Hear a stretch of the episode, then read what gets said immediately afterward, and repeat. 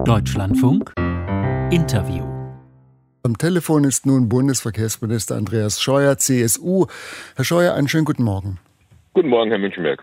Herr Scheuer, wann sind Sie denn das letzte Mal geflogen?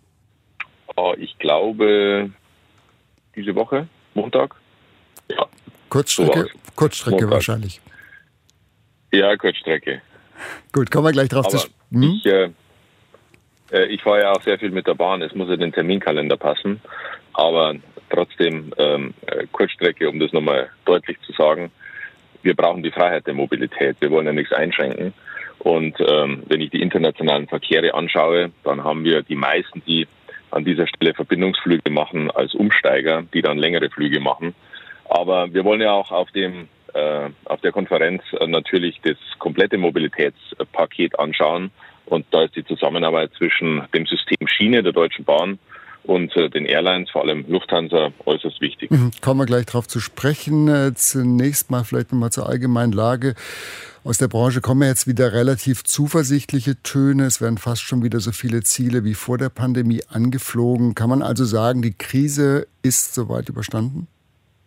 Nein, auf keinen Fall. Wir haben in der Hochphase der Krise minus 95 Prozent äh, Passagieraufkommen gehabt.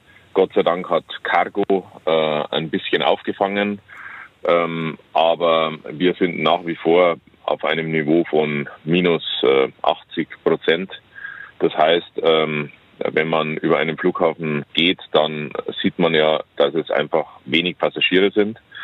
Äh, trotzdem haben wir uns in der Zeit der Pandemie vorbereitet. Äh, wir haben äh, mit vielen eine Gesprächsplattform äh, gemacht und auch äh, konkrete Handlungsempfehlungen abgeleitet und Erklärungen äh, vorbereitet für die Wiederbelebung des äh, Luftverkehrs. Hm, Lassen Sie, mich kurz, lassen Sie mich vielleicht kurz einhaken, weil Sie sagen, Sie haben geredet und man hat sich vorbereitet. Auf der anderen Seite muss man sagen, hat die Branche ja offenbar nicht so schrecklich viel gelernt, weil es gibt jetzt wieder einen heftigen Preiskampf, 7,99 Euro eines Billiganbieters für den Flug nach Griechenland.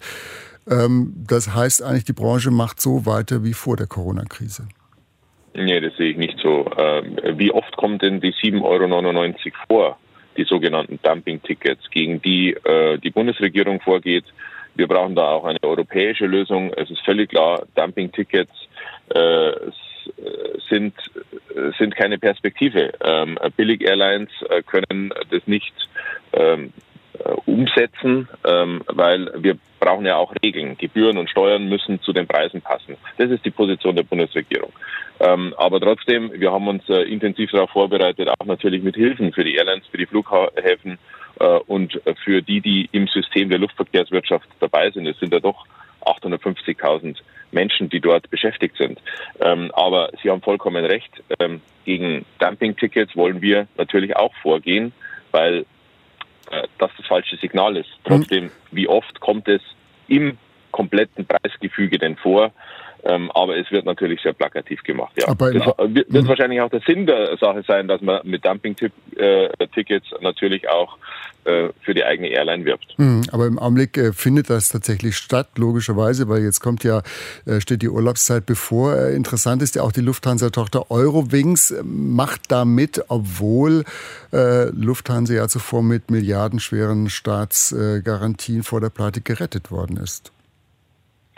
Ja, nochmal, äh, wir wollen ja ähm, äh, Fliegen nicht äh, für äh, einen eingeschränkten Personenkreis nur möglich machen. Also ähm, äh, ich möchte auch, dass die Familie der Krankenschwester äh, und des Facharbeiters in Urlaub fliegen kann und nicht nur die Familie des Chefarztes. Und ähm, äh, ich habe den Ansatz der Freiheit in der Mobilität, aber nach Regeln. Und wir wollen ermöglichen und nicht verbieten. Wir wollen nach Regeln, auch was die Preise betrifft, ähm, einen fairen Ausgleich schaffen, dass äh, die Preise zur Leistung passen. Und bei Dumpingpreisen passt es nicht. Mhm. Trotzdem ist es ja keine, kein Massenphänomen. Das möchte ich schon nochmal äh, hervorheben. Ähm, äh, Dumping-Tickets sind natürlich Eyecatcher, sind natürlich äh, Werbebotschaften, aber sie kommen äh, in der Masse nicht so vor. Aber werden natürlich oft zitiert als Beispiel und das ist das falsche Signal, da haben Sie vollkommen recht. Hm, aber ist ja doch interessant, es gibt die, die Rufe nach strengeren Klimaschutzauflagen, die Bundesregierung steht ja auch dafür, man hat Lufthansa gestützt mit Milliarden und gleichzeitig macht die Lufthansa-Tochter ja doch genau das, was die Konkurrenz auch macht. Also manche haben ja auch gefordert, dass der Staat vielleicht hätte mehr mitreden müssen, was Lufthansa jetzt dann nach diesen äh, Staatsanhilfen auch macht.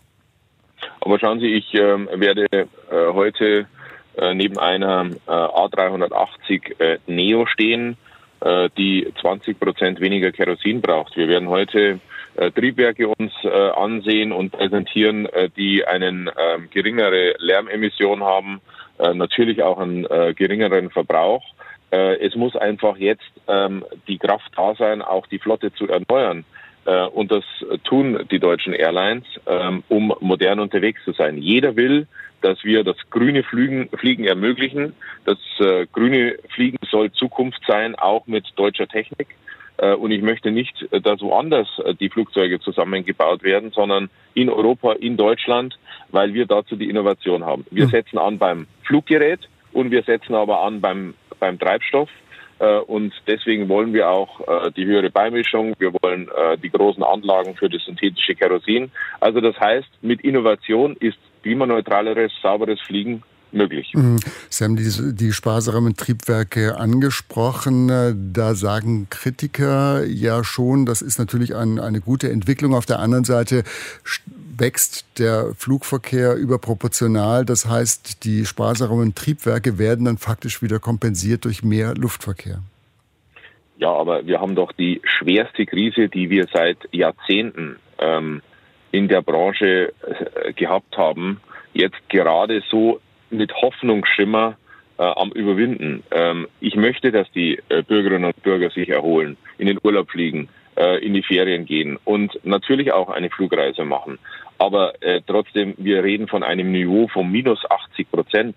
Also äh, alle Prognosen gehen dorthin, dass wir erst 2024 oder 2025 wieder dabei sind, auf dieses Niveau von 2019 zu kommen.